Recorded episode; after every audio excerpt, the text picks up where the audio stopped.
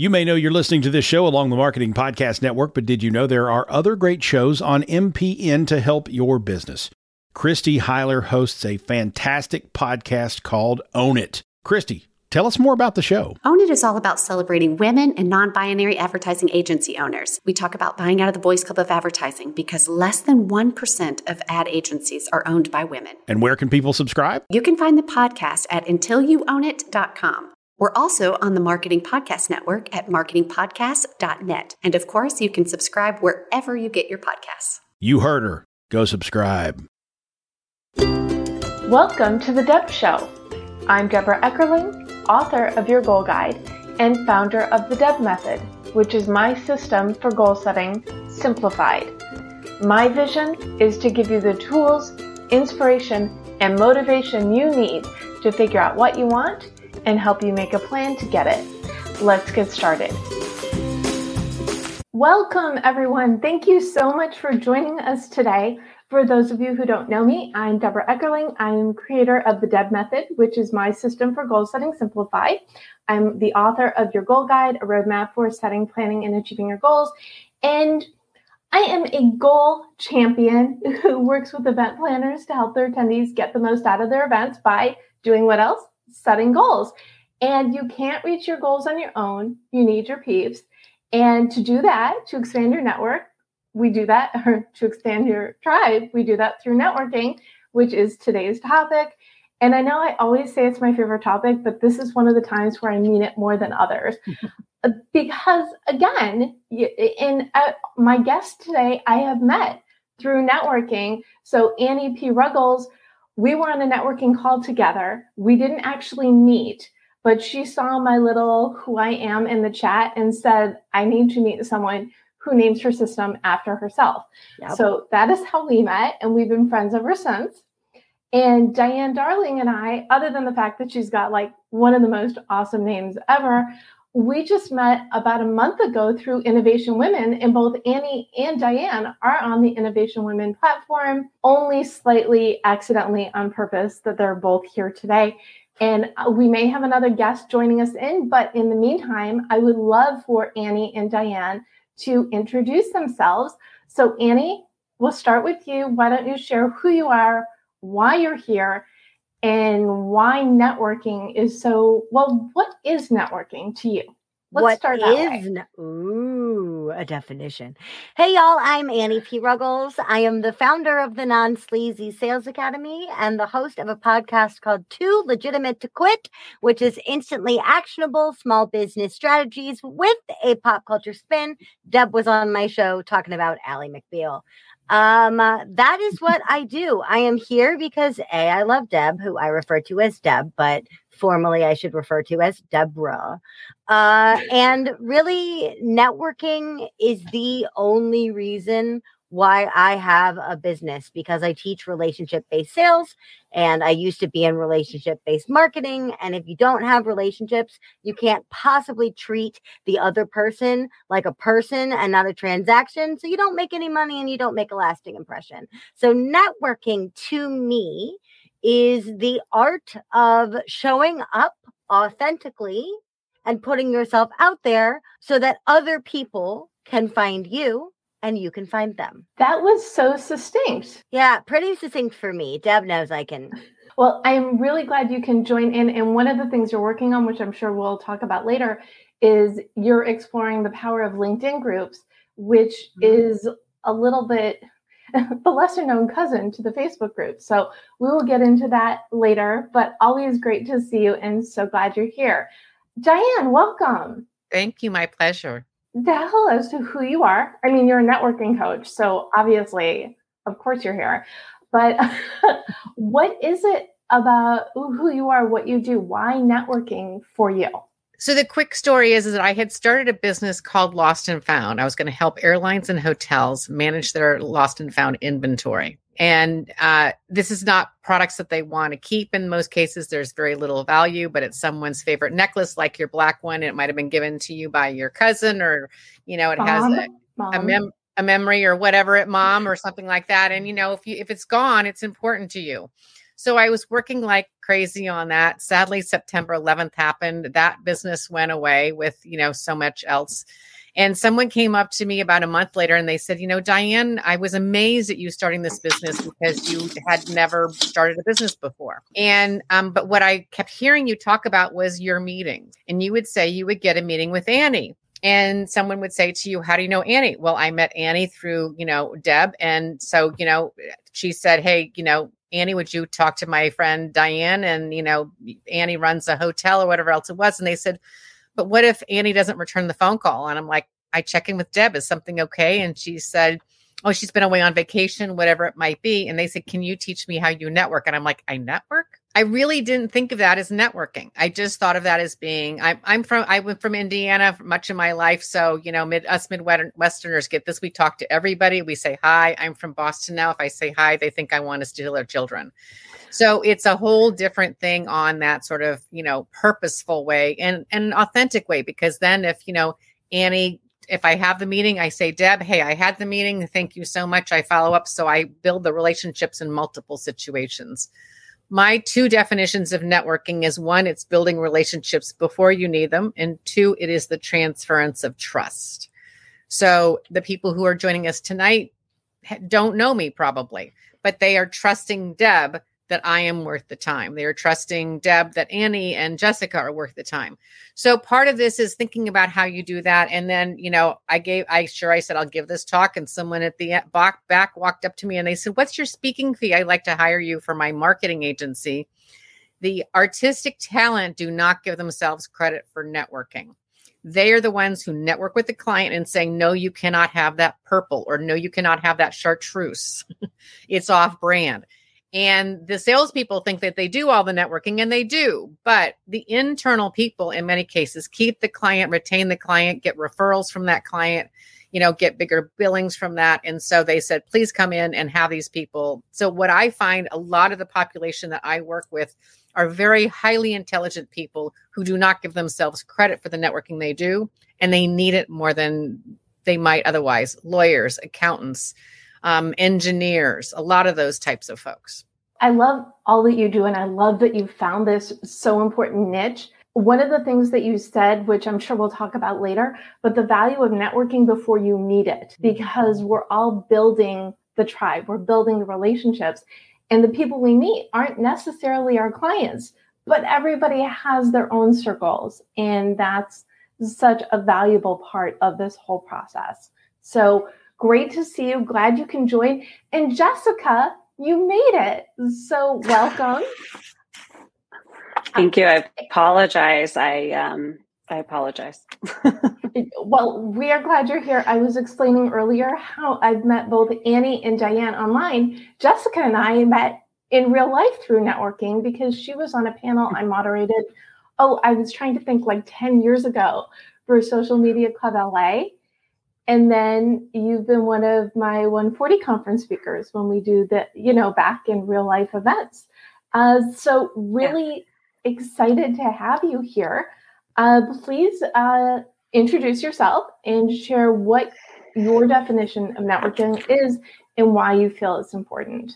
You know, I thought about this a lot and I think that I'm a very accidental networker and like that that's probably um, why I've been able to be good at it is I just like people. Um, and I don't, I, I run very quickly from people who I feel are trying to build their networks. Uh, I realized like the other day, uh, you tagged me on a LinkedIn post, and I was like, I freaking hate LinkedIn because I made a mistake in the beginning and I sort of accepted a lot of invitations from people that not so much that I didn't know, but that I wouldn't refer my friends to.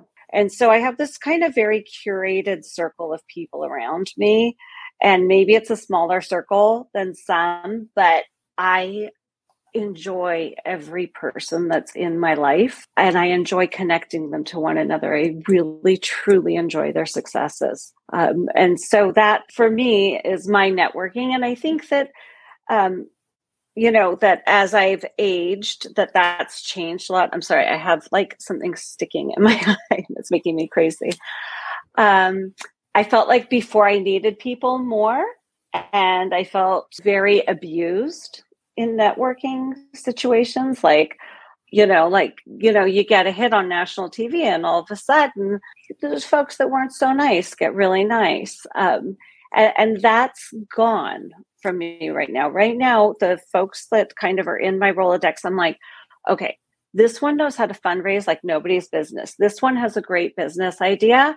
And so that's where my day went today was like watching two brilliant kind um, accomplished women come together and hopefully build something together um, so my networking is is in a state of flux. And again i think the last couple of years had us all um, reevaluating kind of how we spend our time since we have such a limited amount of it. I can't be the only person that that really ran out of time last year. But with that being said i show up for you late but I show up for you um, and joyfully and gratefully. This is why I like putting these conversations together because we have three very different people, well, four, let's include me, with similar and different approaches because it really is about, first of all, the genuine, the authentic, but keeping that, keeping yourself open to letting people into your bubble. Uh, I don't think you told people what it is that you do. So, do you want to do a quick you intro and then we'll jump into talking more about networking as a general thing in specifics? Yeah, I'm, I'm an aged out mom blogger. Um, so I, you know, I was one of the very early mom bloggers. I started in 2006 um, and kind of have, you know, shared all the words that I'm ready to share. Um, I still do some writing. I just still do some ghostwriting, and I I help people with influencer campaigns. And I currently am helping um, some friends of mine who have a brick and mortar that um, just you know tip to tail needs their social media organized and planned and stuff so I, i'm in a very sweet spot where i kind of pick and choose my clients and um, my passions and my clients can align awesome well that's good that's that's where the happy factor comes in when you do what you want and you're able to do it to make other people's lives better. And mm-hmm. I would I asked this on the Twitter chat. So every Sunday night I lead the Goal Chat Twitter chat. And then on Mondays I bring in three friends to dive deep into a topic.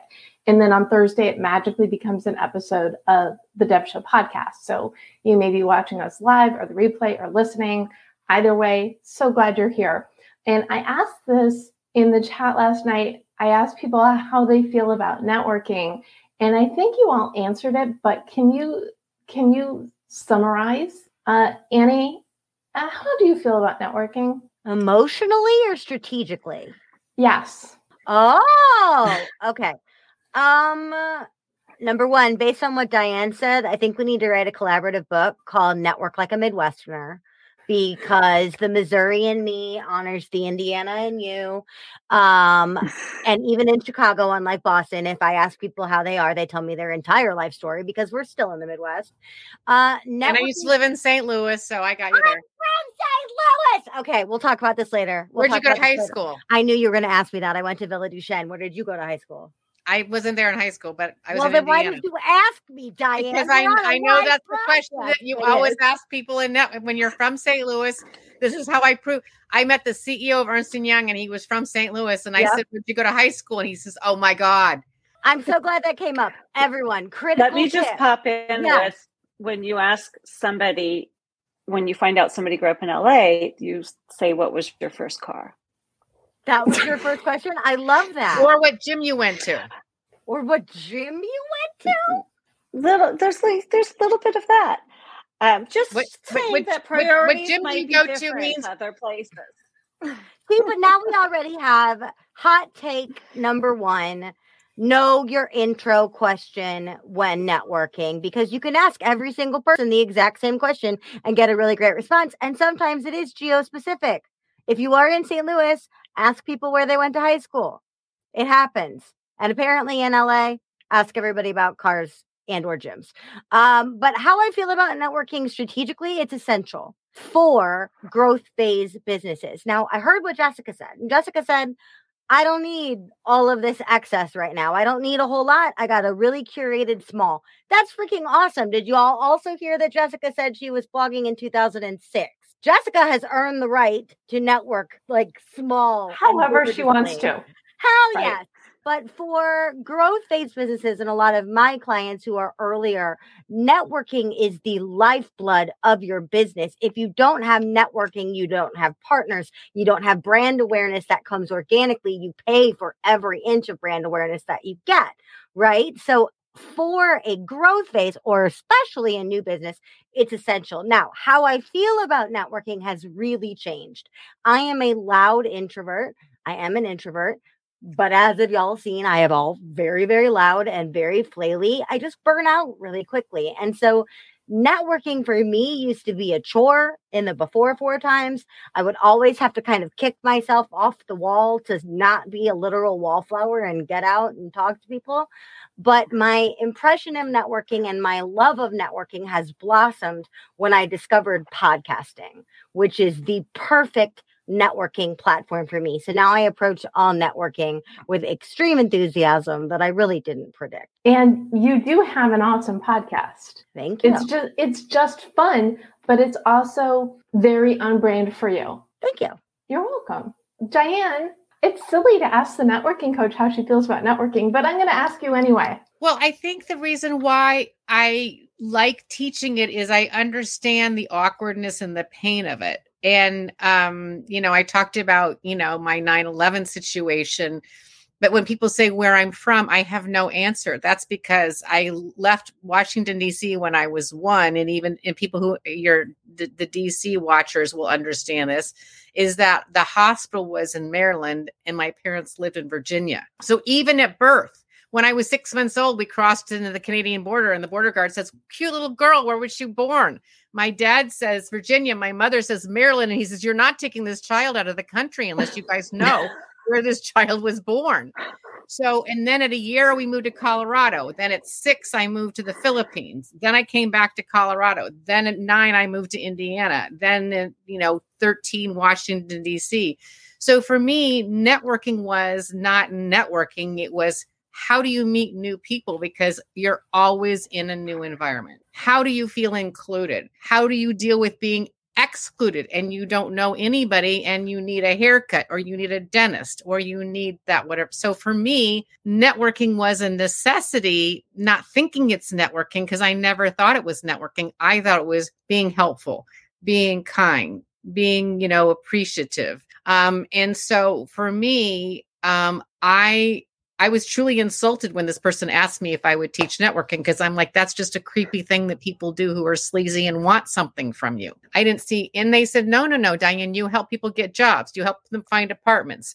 You, you know, you're always saying you two should meet, you two should meet, you should two, two should meet. So for me, I understood the one icky part about it and two i understood the useful part about it. And i also understood that it wasn't necessarily it was hard for me. The hardest part about networking eh, or teaching it has been for me not to understand why would you not connect to people if that would be helpful to them? And one time in europe i was teaching cardiologists and um, i'd done this workshop about you know networking and how it's important for your career and you'll get on trials and you'll get on you know operations if you know who the doctor is and that sort of stuff. And so I, afterwards i'm feeling proud of myself and it was very curious because there were 50 countries and you know nationalities in my workshop and it was just i mean i sat there at one point thinking no one is doing this in their native language. Even the brit is doing he's translating into american back and forth to me. And he was he was he was diana spencer's diana spencer's father's cardiologist. He was in the church when her father went down the aisle because they thought he might die. Um, and so, it, I mean, it was just amazing. So I'm with all these people. We go to the cocktail party where you're having, you know, wine and, you know, and there's this man all by himself. And I said to the two young guys next to me, go ask him to join us. And they said, he looks busy. And I'm like, he's by himself. And they said, he looks like he's thinking. And he definitely looked like he was in thought. Um, and I said, no, you know, and I kind of was like, I'm a total failure. I just did this whole workshop and they see they said show us how. My heart's pounding because I'm not a cardiologist. My inferiority complex is down here. My imposter syndrome is screaming. And I go to this man and I said to him, and I will always remember this moment. I said, Sir, would you like to join our conversation? And he said, That would be very kind. Ah. And so he came and joined our conversation. The three of them had dinner together. I was at the head table and I'm imagining they're inventing, you know, a medical instrument or something like that together. And at the end of dinner, the two young guys came up to me and they said, Diane, you have no idea. He's a rock star in cardiology. He's the chief cardiologist for Greece. There was no way that we as young puppies would have gone up to him and said, join our conversation. The older, not old, so much older man, but the general, the doctor from Greece who came up to me and said, Diane, so much for making me feel included. I had a really difficult day in surgery. I'm not Which, sure I want to know what a difficult day in surgery is like for a cardiologist. No. so I was that taught me so much about this isn't what can I get from people? It's how I can connect people and make the collective more valuable and appreciative for all. So it goes back to you can't reach your goals on your own. You need your people because everybody knows things or other people. And it was interesting because if I had said what was my goal for the night, mm-hmm. I don't know that I would have had an answer make the cardiologist of Greece feel happy. Instead, but it, I think this is what's so helpful for people to really understand what authentic networking, effective networking is about, and kick to the curb these knuckleheads who maybe Jessica you invited in your LinkedIn in the beginning who now kind of aren't matching that and you just kind of let them find their way and and let them go. Jessica, same question, yes. even though we do kind of know how you feel about networking. Um, yeah. Do you have do you have any additions? any any thoughts after hearing Annie or, or Diane? Um, no, no. I feel very privileged to you know be able to connect to the people that I I know and admire. Um, I like that you call it a privilege. It is um, to let you know, these aren't small decisions that people are making when they're hiring and firing or when they're launching a business. This is like, it's just like having a baby. I, I mean, it is huge. Um, and also, you know, motherhood is really like the big kind of networking event, right? Because it's like, it is a fool that thinks that she can raise a child without her girlfriends that is you can do it a lot of ways but you cannot do it without girlfriends. Um, so uh, when people are reaching out in these moments it's not the easy stuff. People don't say hey do you have a recommendation for this that or the other? because it's easy. If it was easy it would be done.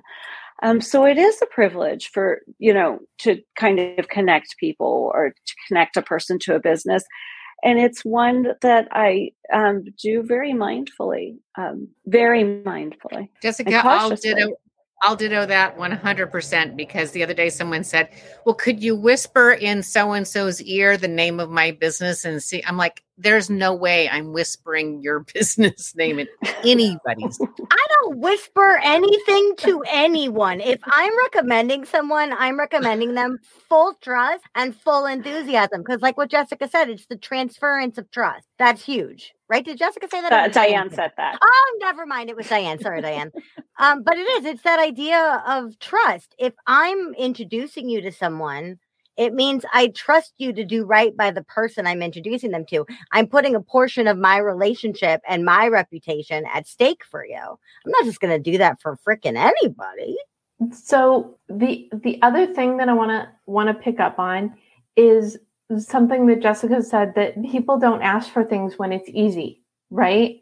When it's an they usually it's need need based and need based can be like any range of like really minor to super major referrals. Isn't the, it's semi rhetorical, the purpose of networking is to have your tribe so when you need things, you know who the right person is to ask. It was only semi rhetorical. Any of the panelists jump on in. Jessica? Listen, um, I, I, think Diane talked about that, about, you know, kind of having, you know, this, your sort of network set up before you need them and stuff. Um, I don't like to do that. I like to be late and uh, have five alarm fires left and right. So that's just not my, in my wheelhouse.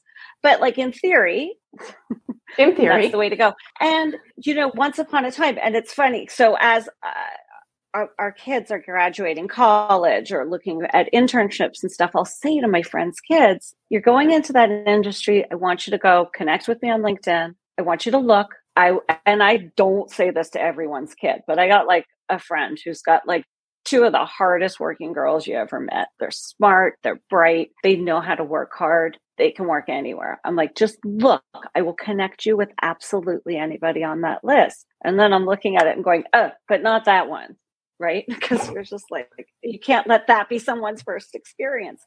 And again, uh, so that, you know, goes back to me needing um, a more curated network. Um, and everybody, I think, at every stage, because, you know, I had, you know, I, have worked for myself for 23 years. Um, I've had businesses go bankrupt on me. I've had checks not be cashed. I've had, um, I had a pump and dump put my picture on their flyer people were calling me going oh my god i saw you know you're on this you know thing. And and the next thing i know i get a call from the one woman with chutzpah to like say it. And she called me. She's like i just resigned. Did you realize that it's like a full pump and dump? And i was like no i did not but now i do you know um but let me tell you that lady now here we are a dozen years later she calls me at 2 a.m. for a pint of blood. I'm going and I'm bringing a friend too, you know? So I don't remember what the question is. Oh, the preparedness. it is. I, I, I, do have somebody for everything and um, mostly women too. Um, because I know, I know that we do business in a very specific way most of us in, in, a way that I would like my children to enter the business world. I mean, Jessica, I would say to you that you do have your network built because when the fire happens, you know who to call. Yeah, I do. You know, and I think that I I often deal in procrastination fire, you know, adrenaline mode more than I wish I did. Um, I mean, I if in theory think I can get from my apartment to the airport in 10 minutes in Boston, I can, but that doesn't mean I can get to the gate. and that's the part I forget, you know. But you know, I'm like, oh, I can get there in 10 minutes. Yeah, but you can't get to the gate in 10, you know. You could I mean, take a water taxi. Well, you, but you can't even get to the gate when you from the airport in when the second you're to the airport, it's still going to be a half an hour to get to the gate. So, mm-hmm. yeah. but I think you know you need to give yourself a lot of credit because you have built Jessica that network of people who will return your call at two o'clock in the morning and who can who feels safe calling you. And that's not an average thing that I make that call at two in the morning without feeling like I really trust somebody who will pick up the call. So we go out networking or we don't even try, right? We just meet people because we're those type of people. What's the next thing? And and I mentioned earlier Annie and I were on a call together but we didn't meet, but she reached out and said, "Hey Deb, we need to be friends." She was right. Um, so what do you do? What is your best tip for the next step after you meet a new friend? Diane? So I have three parts of this is it's, it's skills, strategy, and serendipity. So the strategy is Deborah, you invited us tonight. The skills are I'm prepared. I have my water right here. In, in worst case scenario, my earbuds are here. I live near a hospital, so I have the ability to mute really quickly. That's the skills you know if i go to a i was the master of ceremonies at um, the small business awards on on thursday. I had my business cards in my right pocket. When jessica gives me a card it goes into the left pocket so i don't get them confused. I have the lipstick in the pocket. You know i um, had tissues near me because i knew some of the you know um, presenters might get a bit emotional as they were thanking their parents. You know particularly some of the these awards during the last two years this is the first time we'd met i this is the first time i'd met my team and in two in since i started the job. I had never met my boss until you know the day before. So it's the skills this and then then the serendipity is me grabbing my bag putting it over my shoulder at a conference like i often do turning around and realize i've hit somebody and i'm all i turn around and say i am so sorry i didn't mean to hit you. Who did i hit? I hit dr ruth. Oops. Oh. So I said, doc, I said, Dr. Ruth, I'm so sorry I didn't mean to hit you. Her response, of course you did not mean to hit me. And so said, could I ever interview you about your career path, serendipity? The next thing I know, two weeks later, I'm in a New York cafe interviewing Dr. Ruth on her career path. So I think part of it is I like to talk about things are going to go wrong. accept it, that sort of stuff. But do have, like, when I go into networking events, I have a piece of paper and a pen. And I had this in my pocket when I hit Dr. Ruth. And she, I said, What's your phone number? And she said, I mean, she said it so fast, there would have been no way for me to pull out a phone. No way. So I yeah. just scratched this thing and it was, you know, so and so to call and Zoom, somebody, you know, has whisked her off because she's five foot, you know, nothing. And so then I follow up and I say, you know, met Dr. Ruth at this. You know, one time I met um, somebody on a plane. The man starts holding my hand across the aisle during turbulence. What happens several months later? He and I teach football together. Of course. Because if you can't speak sports, you can't network. And that was my premise. So, you know, but what happened in the meantime? I sent his assistant a note. I sent him a postcard. So I had that system of follow up. So I often say that networking, that the meeting isn't, the meeting matters, but the meeting isn't where it starts any more than birth is where life starts. And I never had the privilege of having children. And that's going to be a question I will ask God. Like, would have been, would I've been that bad of a mother? You could give me at least one, but anyhow. So, you know, I think in some cases we have to realize that we have to keep this our, our network is an, an organic being. It needs life. It needs nourishment. It needs pruning. It needs you know um, adjusting. You know as you when you're young in your career you have different needs than you do when you're senior. When you're senior you're trying to figure out who you can bring in to boards. You're trying to figure out who you can bring in to having some different ways to make it a beautiful experience always be open because you never know. very, very succinctly. I, I think you're the example of everybody is one degree away because I think you know everybody, or at least everybody you know knows somebody. So forget and, seven degrees, it's one or two.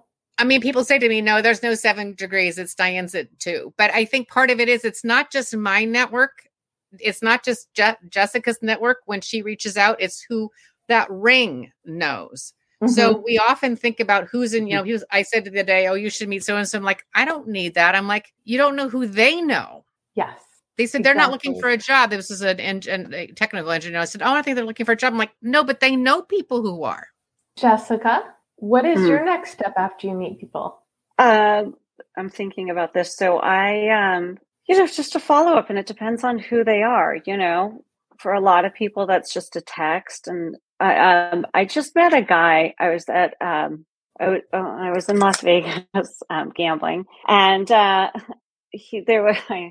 But I have a friend who has uh, started a nonprofit and is looking for partners, and and it was a medical specialty med conference, and so she's got cancer, and so you know everybody's trying to pull information out of you know everyone at the table, and uh, you know as soon as he mentions Novartis, I'm like, all right, listen, I got this thing. And he and he was like, I don't want to hear it. And I was like, okay, but I'm telling you, it's 36 year old mother uh, diagnosed with cancer, breast cancer, right after she has the baby. And instead of crawling into the corner crying, she's founded a nonprofit working full time, and so is her husband. And don't you want to be part of it? So anyhow, so um, I've had some follow up emails with him. He was just like, whatever, just like threw his card at me. Um, so sometimes it's just haranguing people until they realize that they want to meet you. um, and um, you know, like to me, the fifth no might be the one that like means no. Like I'm, I, you know, if it's something that I care about. But um, for the most part, I just like people and I like their stories. Um, and so I try and figure out how they talk. And then I put myself in the place where I can listen. Um, and that's really it. it. there, there isn't a whole heck of a lot more to it than that. And again, you know, I don't have a very well um, designed career path. Um, it's just my career has kind of had to fit in with my life. Not my life hasn't had to fit in with my career because I'm in a household with two of them. We decided to prioritize one. Um, so that means that you know I've done a lot of different things and worked with a lot of different people, but they all have that same kind of common thread, which is storytelling. Um, so, um, and I can't tell a story until I hear it first. Really good point. And and that's why I do this. I love people, and I love bringing people and their people together. So definitely some uh, good connect good connective. I was going to say connective tissue, but then we're talking too much medical. So let's go to Annie and get her take on this question. And I know the answer, but you should probably tell the other people. What do you do after you meet people? Annie? Ah, I love Jessica's point about follow up. I feel like I used to sit on the sidelines and wait for people to get to me. Uh, time is money, baby. So if you're going to become somebody's best friend, you may as well start now. Uh, and that also goes not wasting time beating around the bush, being super formal if that's not right for you or the kind of relationship. So, super caveat on this. Those of you who are in the corporate world and entrenched in the corporate world and trying to advance in the corporate world, please kindly stick your fingers in your ears and hum because I do not want you to get in trouble because of me. But solopreneurs, small business owners, and anybody who's out there repping a brand that is fueled by themselves, ask yourself what level of formality is appropriate. Often, what I see is that we approach people in this kind of vapid, corporate taught way where we say, like, Oh, Jessica and Diane, dear Jessica, comma, dear Diane, comma. It was a true pleasure being on Goal Chat Live with each of you. Thank you for your connection and your time. Please connect with me on LinkedIn, formerly Annie Figueroa. Like, who the crap is, ooh, sorry, Deb, who the poop is going to read that? Right. And, and get excited about it. Right. So if I send you a note and I feel like you are a good peer for me, because I don't go out looking for clients, I go out looking for peers right? That's another thing about networking. I'm looking for great people to introduce my people to. I'm great looking for great podcast guests and I'm looking for new friends to be totally honest because that's the currency of my business is the relationships that I keep. So for me, if I go and I'm like, wow, this person would be a really great podcast guest.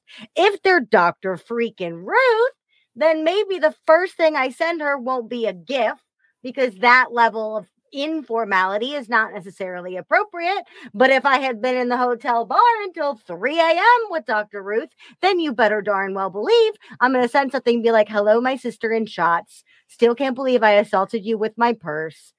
So sorry. Thank you for agreeing to be on my podcast. Hopefully, it wasn't the liquor talking. Love Diane, right? So, that's the kind of conversation you can get to quickly when you earn rapport with people. Keep that rapport going. So it's two parts. Number one, do not, not, not wait to be followed up with. You often wait forever. And by the time they do follow up with you, it's a bulk email or somebody added you to their mailing list. Or, uh, and or make sure that you are responding as yourself. And if you connect with me on LinkedIn, you're probably getting a GIF. I'm millennial. I'm not even sorry about that. Well, what is the thing? Be yourself because you're better at that than being anybody else. What? You should always be yourself because yes. you are better at being yourself than anybody else is at being you. Well, I'm not trying to being, con right? anybody, right? I'm not trying to put on a front. If you do not vibe with this, that is okay. a lot of people don't. But a lot of people go, Similarly to that beautiful story that Diane told about, it would thank you for involving me. That would be kind. If I'm the one going up to the other introverts, knowing I'm louder than them, and at least go up and be like, What's up, my introvert people? I am loud. I will usher us across the room. I will introduce everyone, but then y'all have to talk because I'm going to need a break. I literally posse up my introverts and carry them along with me.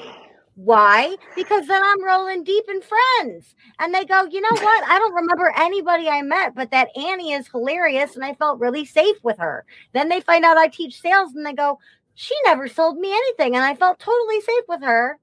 She could have sold me anything. I want to learn sales from her. Or I have a client who teaches sales terribly, or I have a client who's terrible at sales. They need Annie. Or I have a podcast. What was the name of that chick who was so nice to me? The weird flaily one. Oh, Annie, her. And they don't have to look far because I have already followed up. Bam. Scribbing. And I'll just add that one thing that I, I was going actually I was I'm sad I was going to be in Chicago at the end of the month and it, the the conference got canceled. But one of the things I did you know, two weeks ago when I thought I was going was I went to every single speaker and I said, I look forward to hearing your remarks. Happy to connect in advance. I look forward to hearing your remarks. And I, I did the networking ahead of time so that by the time I meet them in person, I it's not the first time my name is you know on their radar or whatever else it was and since this has been canceled i'm actually going to write a note to all the speakers tomorrow and say well since we were supposed to be together for lunch on the 25th or the 26th how about we do a zoom lunch anyhow and say hi you know and so you don't know what's going to come out of that but i think to you know deb and your point about what is this process in some cases it's building those relationships ahead of time then when you're in the room saying, you know, I'm the person who did X, Y, and Z. Um, and then it's the follow up. So it has these different. It it it reaches this you know org- organic part. Um, I think to Annie's point about you know bringing people in a room, I will usually go to the people who are all by themselves. I get asked the question, Diane, how do I break into a group? I'm like, I don't. That's a bad day in seventh grade with Lisa, who was mean to me. I mean, I still remember her name, and I'm not going to say her last name because that's just not fair. But I'll say it yeah, exactly. I mean, and I and when I say who remembers that mean girl in seventh grade, the women's hands all go up. I mean, we all remember that moment. So I said, I just go to people who are by themselves. And I will say, I'm not sure we've had a chance to say hello yet. My name is Diane Darling, you know, or, you know, I, I'm from Boston. It's my first time at the XYZ event. My name is. And I jokingly say the reason why we don't like to walk up to strangers and talk to them is that you had really good parents your parents said, don't talk to strangers. And now we have to unteach ourselves as grown-ups that I can walk up to a stranger at a conference and not be afraid I'm going to get harmed. I, I have to interject with like the best your parents tell you not to talk to strangers story opposite. Um, and I told Annie the story as soon as I found out she was from St. Louis. So when my mom and I drove cross country in two cars, we got stopped uh, from Chicago suburbs. We got stopped in St. Louis and it was torrential downpour. So we basically hunkered down in St. Louis for a couple days. We're at a casino. We met this really nice guy, and it was before social. So, of course, we're not still in touch.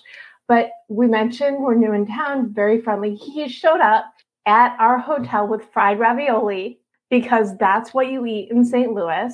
And he took us on a tour of the arches at midnight. Don't talk to strangers, but if you're with your mom, it's okay to let him take you sightseeing in St. Louis at midnight. So there you I go. think that's a St. Louis thing because my parents talk to all things. Now, granted, my mom is a motivational speaker, now retired. So literally, she would talk to a tree stump for an hour.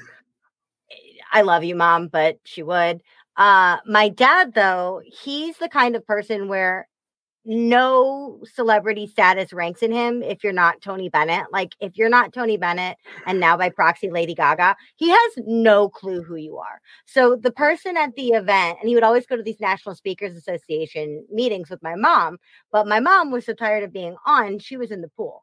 My dad would go around and do all the networking for the family, but because he knew no status of anyone ever, all of these people that normally don't get approached because they're A, alone, or B, a really big deal. My dad just saunters up to with his beautiful autism brain and he's like, hey, that's it. That's my dad's opening line. Hey, you have to respond to that. If you said, hi, I'm Diane, they could be like, oh, hi. I'm Annie. I got, I feel really compelled to like tell you what you told me. No, my dad just goes up and goes, hi. And they're like, oh, hi, how are you? And mm. it's not just peers of like speakers and everything else. My dad goes to coffee shops and winds up talking to Elvis Costello and Jerry Springer and all of these people who then are like, oh, my friend Pete, let me take a picture with you and post it on social media. My dad has no freaking presence, but my dad doesn't care and will talk to anyone.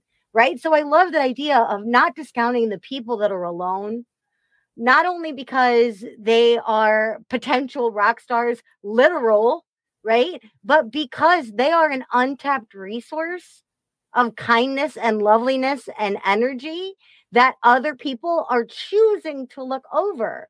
the riches are in the corners of the room, y'all, because the loudest people in the room will already make sure you know they're there, but they're the most likely ones to have your business card, put it in the bottom of their bag, and never see you again.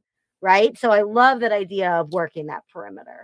So we have regular regular viewer Eugene Barles says, I talk to strangers. I already know the people I know. Strangers are more fun. And then they become friends. And so how many people, I mean, um, except for Jessica, well, okay, it's like two out of three are people who I've met in fake life over the last two years. But think about how many people you've met over the last two years as opposed to the people you met 10 years before when you were only meeting people that you could meet face to face. And yeah, I I was always get recipes in the grocery store, you know, start up conversations at jury duty. Every situation you're in, and now every virtual situation you're in, are opportunities to make to make new strangers. And I was going to ask um, the how and the why. Well, we know the why you meet people, but do any of you have a favorite place where you like to meet new people? Annie, favorite place to meet new people? LinkedIn, baby. I know Jessica dislikes it, and there is a lot of ick on there. Don't get me wrong, there is. But now I am hoping more and more of my time will be spent on LinkedIn. And then in the real, real, uh, I love conferences. I miss them dearly. I can't wait to go back to them. I miss weird box lunches and overcrowded elevators. I can't wait. what about you, Jessica? You can have my lunch. Uh, uh, mine like fits in my purse. um, I, you know, I need. Listen, I, have had a different couple years than you guys because I've been smack in the middle between two generations. So I, I haven't had a minute to come up for air and frankly it's been it's been rewarding in its own very specific way. But um i do meet a lot of people at the grocery store. I'm very physically active. Um so you know i meet a lot of people playing tennis pilates yoga running biking all the places that you find me. Um but my new favorite online right now is I got to tell you, I love Twitter Spaces. Um, and I love Twitter Spaces because the people that I meet are so much like me, um, right? Because we already share like a physical activity. I'm not typically in a workplace. And my kids um, are like young adults, and late night Twitter Spaces is heavily populated by young adults and that I get to listen in on their conversations. Like a lot of times they just boot me. And you know, sometimes they're like, "We want to talk, we want to talk." And I'm like, "I don't I don't really have anything to say. I'm here to listen." Like if I'm changing the way people are talking, throw me out. And then, you know, they do or don't. But I love hearing what 20 somethings are talking about. It makes me very hopeful about the future um, it makes the news feel less relevant in a lot of ways, um, which again is very comforting. Um, and, you know, like I said, I love people's stories. You know, I also uh, grew up in a home where we waited a long time to get to sit in the front seat, but got bumped to the back for hitchhikers. So I come from a long line of talking to strangers. so so, Diane, what about you? Where's your favorite place to meet people? And you can say everywhere, but or not. Go. I think I, I kind of like the randomness of the, you know, the, the, grocery store or the plane or something like that. Um, I mean, I was I was flying to Texas to teach at the University of Texas Law School when we hit turbulence, and the man across the aisle was very nervous and he was getting increasingly nervous as we put things away. And then the flight attendant sat down and you know and we hit a bump so bad our arms went up and he reached his hand across the aisle and grabbed my hand and was clutching it. And i i i felt in pain for him. I really did. And and at the time my significant other was a pilot. And so i he was uh, with commercial, but he also had a four seater. So I'd been in, you know, I'm like, what can I do to make you better? And he says, take the plane down. I'm like, you don't want me in the cockpit. And I said, tell me what's taking you to Texas. And he says, football. And I said, how can you believe I teach people how to watch football? And I said, my dad was, you know, captain of his college team. He was center back in the day. And I said, people would come up to me and they said, Diane, you know, I need to learn how to watch football because I'm missing out on business conversation. Someone says, you know, in this meeting, in a sales call, we, we got to do an end run, you know, or you drop the ball or, you know, whatever. I mean, there's all these phrases. And they said, can you possibly teach me? And so I started teaching people how to watch football.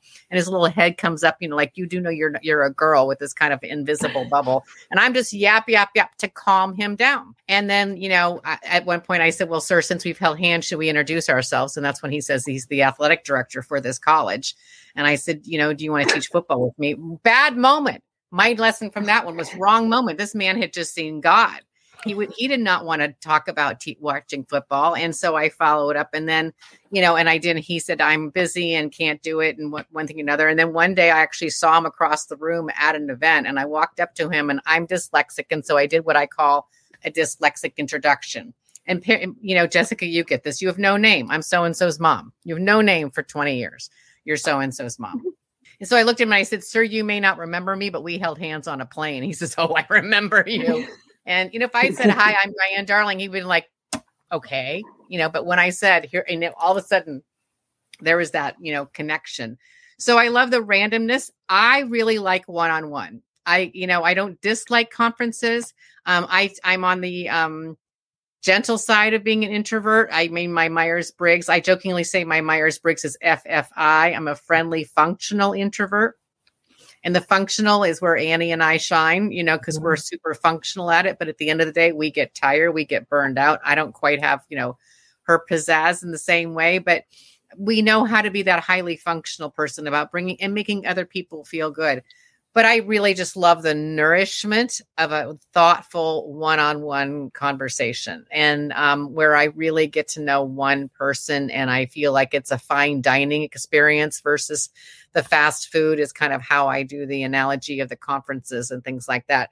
I think those things are important to go to because I'll be going to one on Wednesday. Um, I forget what day is. Anyhow, sometime this next week, few weeks, and I'll do it because I will be able to randomly bump into people that I haven't seen for one because of COVID, but two, I used to be a member of this women's organization and I thought, you know, I really like those people. Let me rejoin that. Um, so I'll bump into a lot of people um, who will want to say, you know, hi, and that will be then I'll have a follow up collection from there. I'm gonna chime in with another comment from Jean, who said, "Be careful. I'm the guy who introduces people in elevators to each other." Um, raise your hand if that's you, also, for sure. Okay, everybody but just oh, see, everybody raised their hands here. Um, when I worked for Social Media Examiner for many years and worked their social media um, marketing world conference, uh, in addition to my stint uh, with as content concierge, one of my favorite things to do was talk to people in lines to find the people who were on their phones next to each other and starting those conversations. Or I would wingman people in my team who didn't like talking to people and and I was going to say drag them around the room, but that's not nice, but accurate because sometimes people need that little push.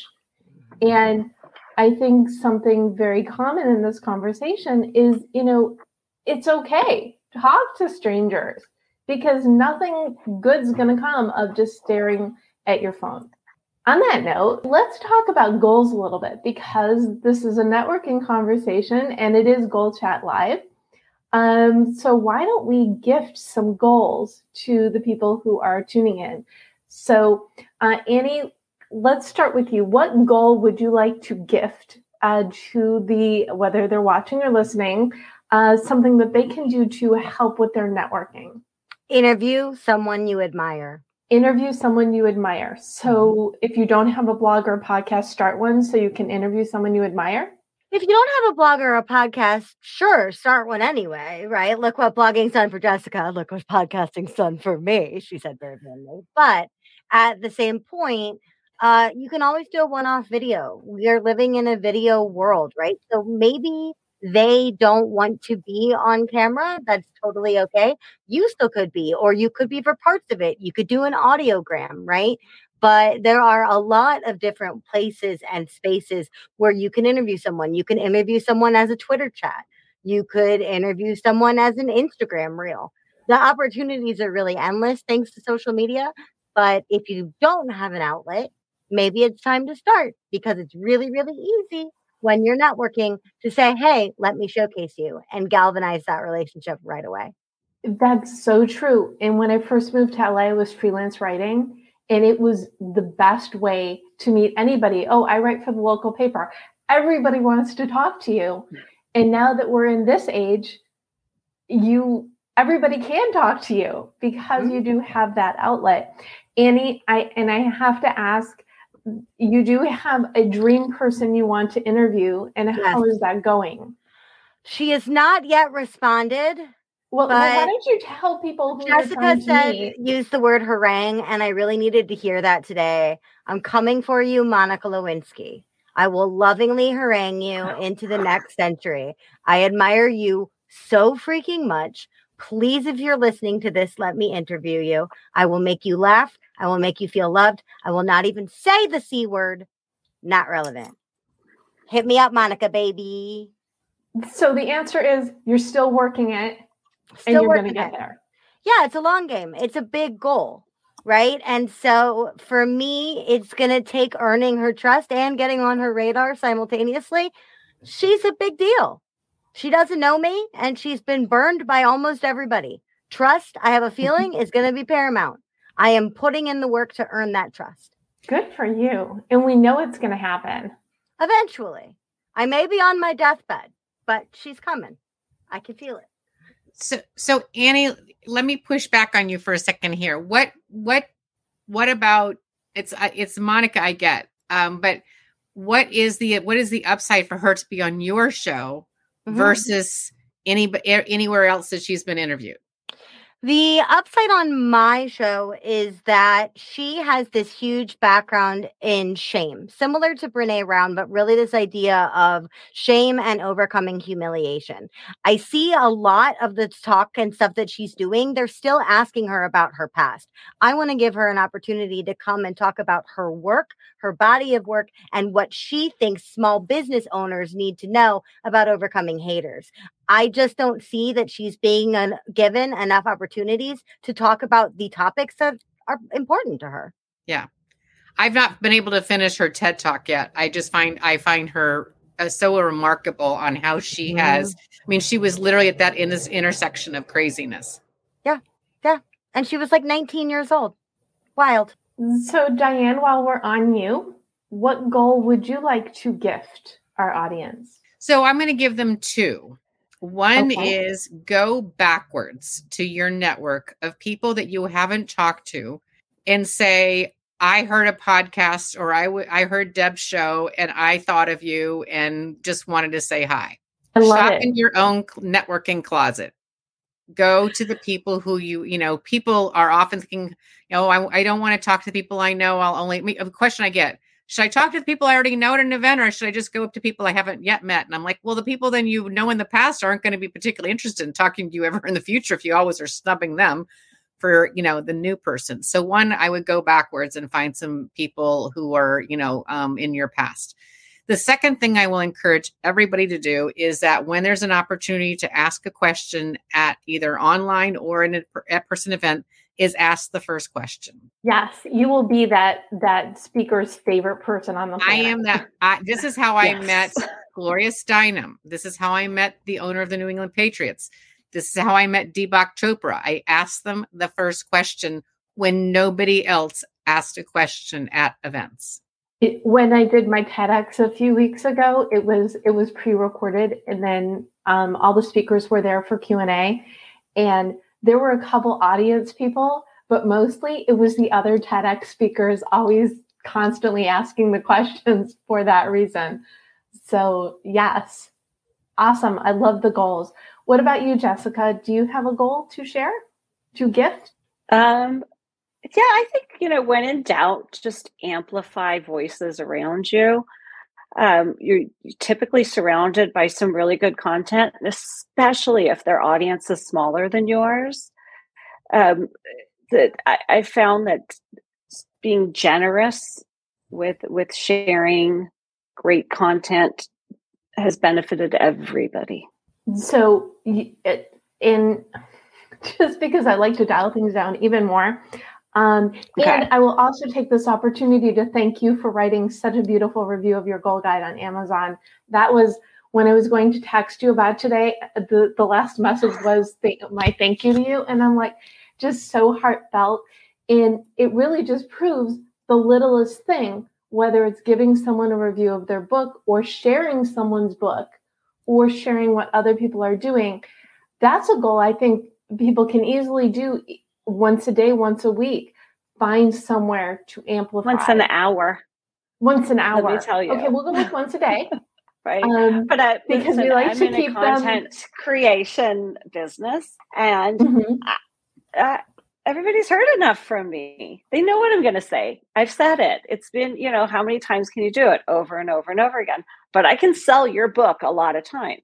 And I like the three cents that I get from doing that. And I like it even when I don't get three cents from doing that as an affiliate that where they cook the books like nobody's business.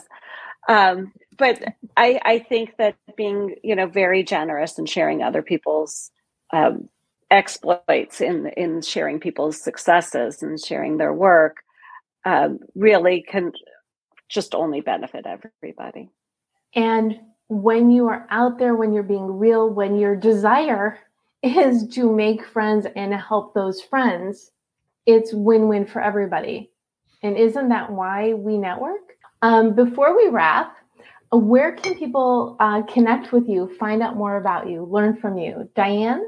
online dianedarling.com and certainly on linkedin i'm on i'm on linkedin all day every day um, i live on linkedin but um, i would say dianedarling.com is probably the other place to find me got it and jessica where can people find you uh, i think i'm just most on twitter these days actually i don't even know if my site has like decent hosting at this point which um, is like it's the cobbler's children. I've been busy working on other people's stuff. Which is perfectly understandable. It happens. Yeah. Um, so find Jessica, connect with her on Twitter. Sounds good. Uh, what about you, Annie? Sorry, my mouse died. Uh, you can find me at anniePruggles.com. You can find my podcast at Too Legitimate or Too Legitimate to Quit, wherever you listen to podcasts. That's what I want Monica for. Thank you for helping me put that out in the ether. Uh, and finally, I love LinkedIn.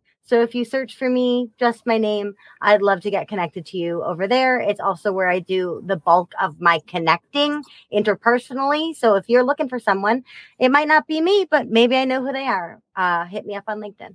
Yes, and Annie has a fun group that she started on LinkedIn, the mm-hmm. Legitimati and I keep inviting people to the group because I think she should interview them. So, it, but it really is all about the community. So cool people can meet cool people.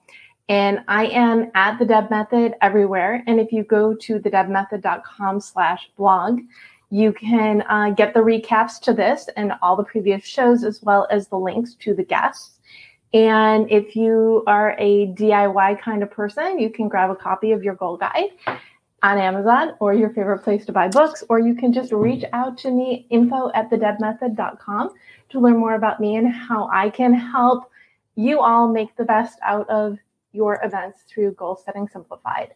Wow, Annie, Jessica, Diane, what a wonderful conversation.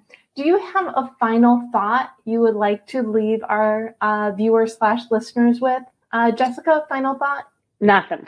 Diane, do you have something you want to leave people with? I think these days when we have so much going on and there's so much tough stuff that we do need to reconnect to our inner child. What I do on occasions is I take a picture of myself from kindergarten and I sit down and have a conversation with her and she cheers me up when I'm having a bad day. She makes me feel better that the world's not going to fall apart. She says to me, "Hang in there. There's good things to come." So, um, you know, my mom's gone, and this weekend's a you know was a tricky one. And I had always hoped I'd be a mom, but I think in some cases we just do need to connect to our inner souls. And so, I would just simply say, you know, I, I wake up in the morning and I say, Lord, what can I do with my gifts today? and I try and go to sleep and say, you know, what have I done with my gifts today? Nice. It's like um it's almost like a mental health check-in with you. Elizabeth Gilbert shared the story about how she just she's always wanted someone to just absolutely love her. And you know her stories of whatnot. And so she now writes herself a love letter I don't know if she does it every day. At the moment when she told the story, she was doing it every day. She said, Because I'm never going to hear, today you were this I'm absolutely amazing person. You did this, this, and this. She wasn't going to hear it from somebody else. And so she writes herself a love letter. And I don't necessarily know that we need to go that far, but I think sometimes it's important for us just to say, you know, we're okay or we're not. And I, I just need to be able to collapse today. I just need to be in pain today. Wow. Okay, yeah, I, I I've got nothing better than good on you to respond to that one. Uh, Annie, something you want to share as we wrap? Just say hi. That's all you have to do. Just say hi. It's scary. It's weird. It does get easier. It's like a freaking muscle. And the more you do it, the easier it gets. But when you just jump in and say hi, you are risking a moment, two minutes maximum of discomfort. And what you get in exchange might be nothing, might just be that two minutes of discomfort. And then you can move on to your next two minutes, which might be incredible, or take those next two minutes for self care. But risking that 20 seconds, 40 seconds, one minute, two minutes of discomfort might very likely open the door to something fantastic. And if you don't risk it, you don't get it if you don't ask, the answer is always no. Mm-hmm. So why not ask? Right? Yep. Because I don't want to. Diane doesn't want to. Diane's done. She's like, now. I just want to go to home, mommy. yeah. well, thank you all so much, Annie, Jessica, and Diane, for joining me today to talk about networking. If you're tuning in, Thank you for choosing yourself, your goals, and your future by joining us, whether you're watching or listening. And you know, you've made the choice. You want to invest in yourself. So go on out there, go for it, because we know you can do it. Thanks, everyone. Thanks for listening to The Deb Show. If you like what you hear, be sure to subscribe so you don't miss an episode. Need more inspiration and motivation? Connect with me on LinkedIn follow at The Deb Method on social media, and check out thedebmethod.com. Best of luck with your goals, and remember, you can do it. This podcast is heard along the Marketing Podcast Network. For more great marketing podcasts, visit marketingpodcasts.net.